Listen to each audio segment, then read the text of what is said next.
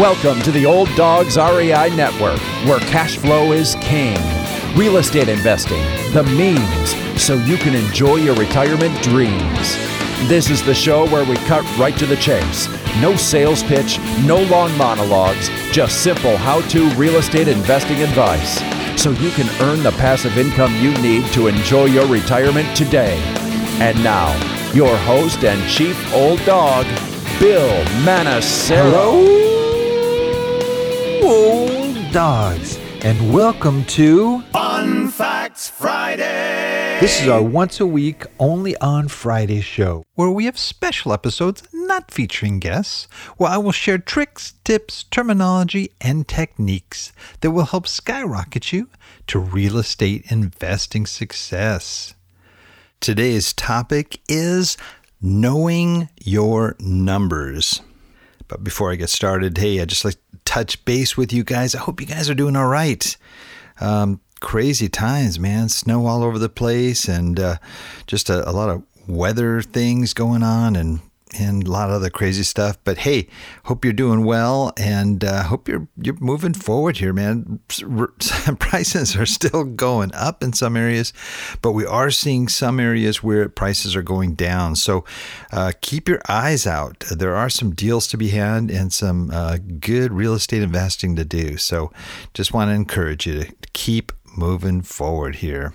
All right. Well, let's start with our topic here, knowing your numbers. I hope you're enjoying our series here. We really want to provide good, solid information that can help you move forward in your real estate investing efforts. So this one is about an area that is really key. And so if you have any questions on any of the previous shows, any topics maybe not that aren't being addressed, or you want more detail on things, feel free to write. We really do read your emails and information that you forward to us. So just so if you've been following along with this series, the first episode, we really talked about if real estate is really for you. Hopefully you've decided that is the case, and you're moving forward.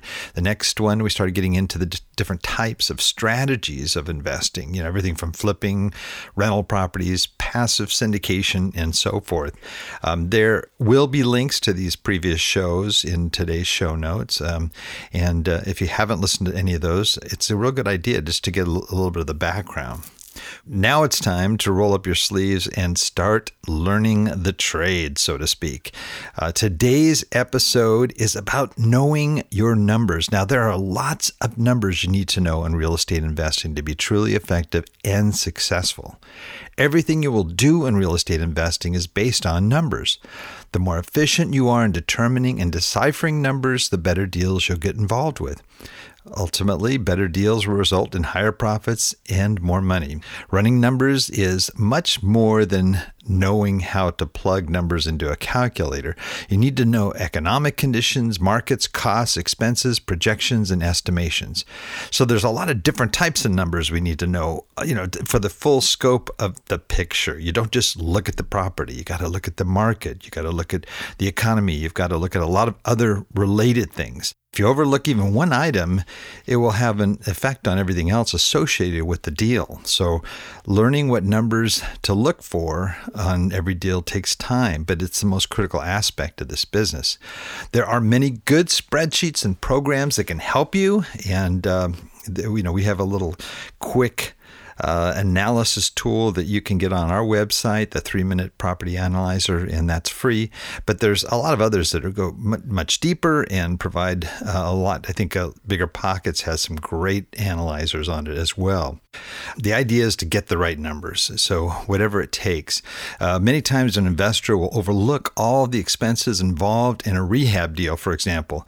And when they walk away with much less than they anticipated, they're shocked and disappointed. God, I thought I was going to make $30,000 on this deal, but didn't. They forgot about things like taxes, insurance, utilities, other holding costs that have to be accounted for. You can get a great deal on the buy side and have an end buyer lined up, but in order to know what number to sell for, you need to be accurate with all of your numbers. In order to get comfortable with the numbers, you need to look at every step of the process. If, for example, you're an active investor, start with the property and look at comparable sales or listings. See what the subject property has that ones in the area may not have. This is an exercise you can practice whether you have deals pending or not. And I really recommend that you just get in there, start digging in and analyzing properties. Get your spreadsheets, get all the things that you're doing. If you don't have something that will help you, a tool, find that tool and then just start practicing. Look on the listings, the MLS and LoopNet, places like that, and start practicing your analysis. And then, having maybe somebody check it, or you can go over it again yourself and to see if, numbers made sense. So that will really help you down the road, is just start practicing out there. Then you can start to move into specific areas, for example, expenses, which is a huge part related to a property. Look at your spreadsheet or program as a guide, but also talk to your realtor or broker and fellow investors who are in the business. Ask questions, a lot of questions about every expense until you know what they are for and if they are justified. And understand how it fits into the bigger picture. Even take a walk around places like Home Depot or Lowe's or other home improvement stores. Get an idea of what things cost. What is a new sink cost? What is a new faucet, toilet, things like that. And finally, take a close look at seemingly miscellaneous expenses such as commission or closing costs. If you've ever closed on a real estate deal, go back and look at your old HUD documents, they call them, the settlement statement that has all the costs involved in closing. And this will have all the costs and expenses from the closing broken down and easy to read. The costs will often come at a shock at the closing if you do not know exactly what they are and how much they cost. And these closing costs and all of the related costs have a lot to do with what you're going to end up in terms of a profit in the end run, right? Tax, escrows, attorney fees, lender fees, points, insurance costs, those can all add up very quickly. Knowing what the numbers are, where they come from, and what they will be moving forward is the backbone of a successful real estate investing business. The best investors know this and constantly look for situations with these numbers in their favor. So let's take a look at some of the common numbers you will need to know. The economy. Okay, that's a big one, right? You don't have to be an economist first, to understand, or at least the basics of what's going on in the economy. But you do need to have a good, general understanding of the global, national, state, and local economies and how they affect your investing. The economy is based on supply and demand, so it's pretty easy to take a look at both sides of that coin. Understanding that as it pertains to the housing market is most critical. So, you're looking at the housing industry and what are the key factors of supply and demand affecting that.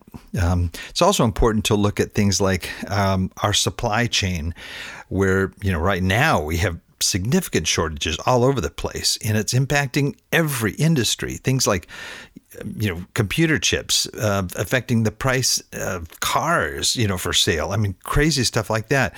So if, for example, certain building and construction supplies are limited, that could seriously impact your rehab estimates and construction costs. I mean, it could even double if you're not careful and you don't understand, what areas are at highest risk.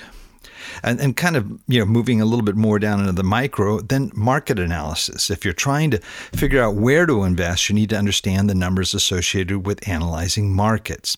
I'm always looking for emerging markets because I've focused on rental income, and that's my particular strategy. And when I buy a rental property, I want to know that first I'll be receiving a healthy cash flow. But I also want to know that I'm getting a property that will increase in value over time. So I'm also concerned with equity, although my focus, my number one priority is cash flow. If you don't know what an emerging market is, I'm going to be including podcast links to shows where I go into more detail on this process. Now, every number I'm going to talk about, I'm going to try to have links so you can dig in deeper, okay? Just so you know going forward here. Looking at a market's population growth, jobs, unemployment rate, development activities, planning commission data, info on major companies moving into an area, price to income ratio, price to rent ratio. These are all things that you want to know for the area that you're going to be investing in. And this is all public data, so you can get that, but you need to know, you know, how to obtain that information and how to apply it to your, you know, your purchasing strategy for that particular market. Another area is property analysis, and that's where most people I think are familiar.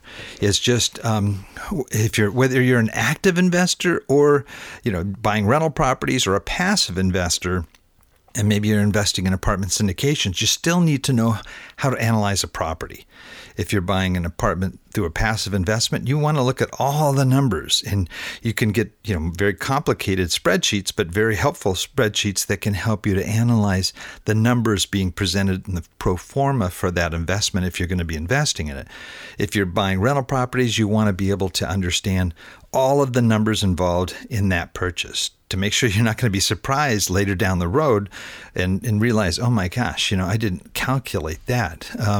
So some of the key numbers you'll need to know, especially if you're in the rental area, is things like property price, rental income, price to rent ratios, cash flow, cap rate, cash on cash return, return on investment, appreciation. These are all numbers that you need to know and to be able to calculate on any property you're looking at.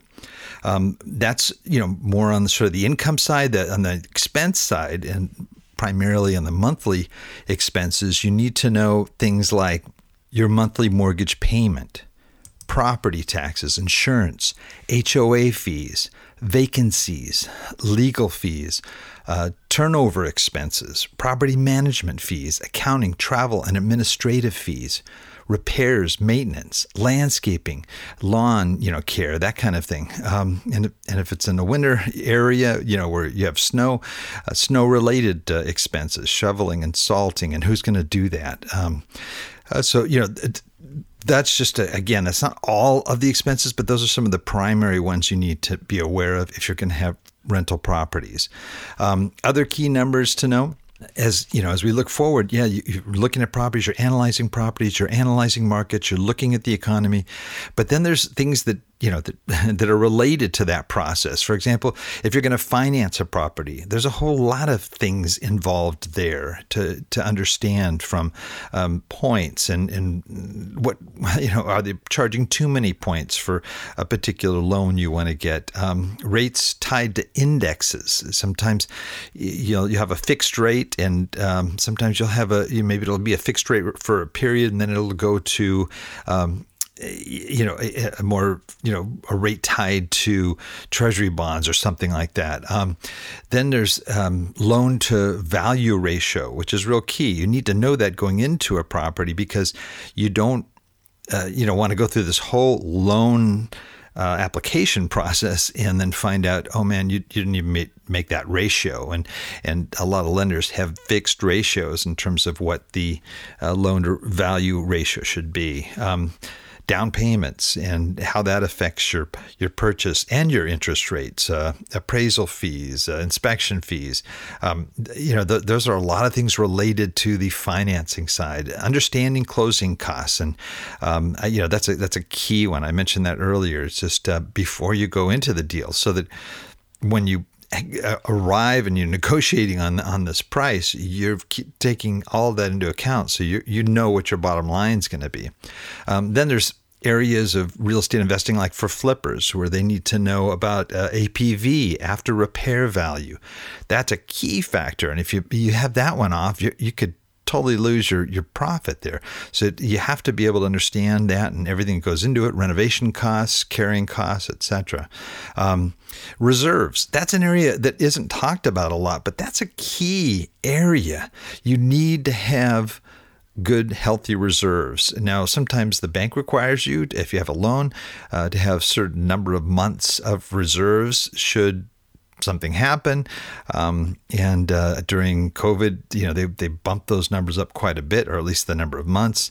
But if you have, let's say if you're investing in C-class properties, you need to have a healthy reserve. There's a lot of things you may not anticipate that are going to fail. You could lose, you know, an air conditioning unit, and that could kill your profit for the next year, maybe longer. It just depends on how sophisticated your air conditioning is, but it's things like that you have to anticipate. Roofs, there are big high expense items, and hot water heaters and things like that.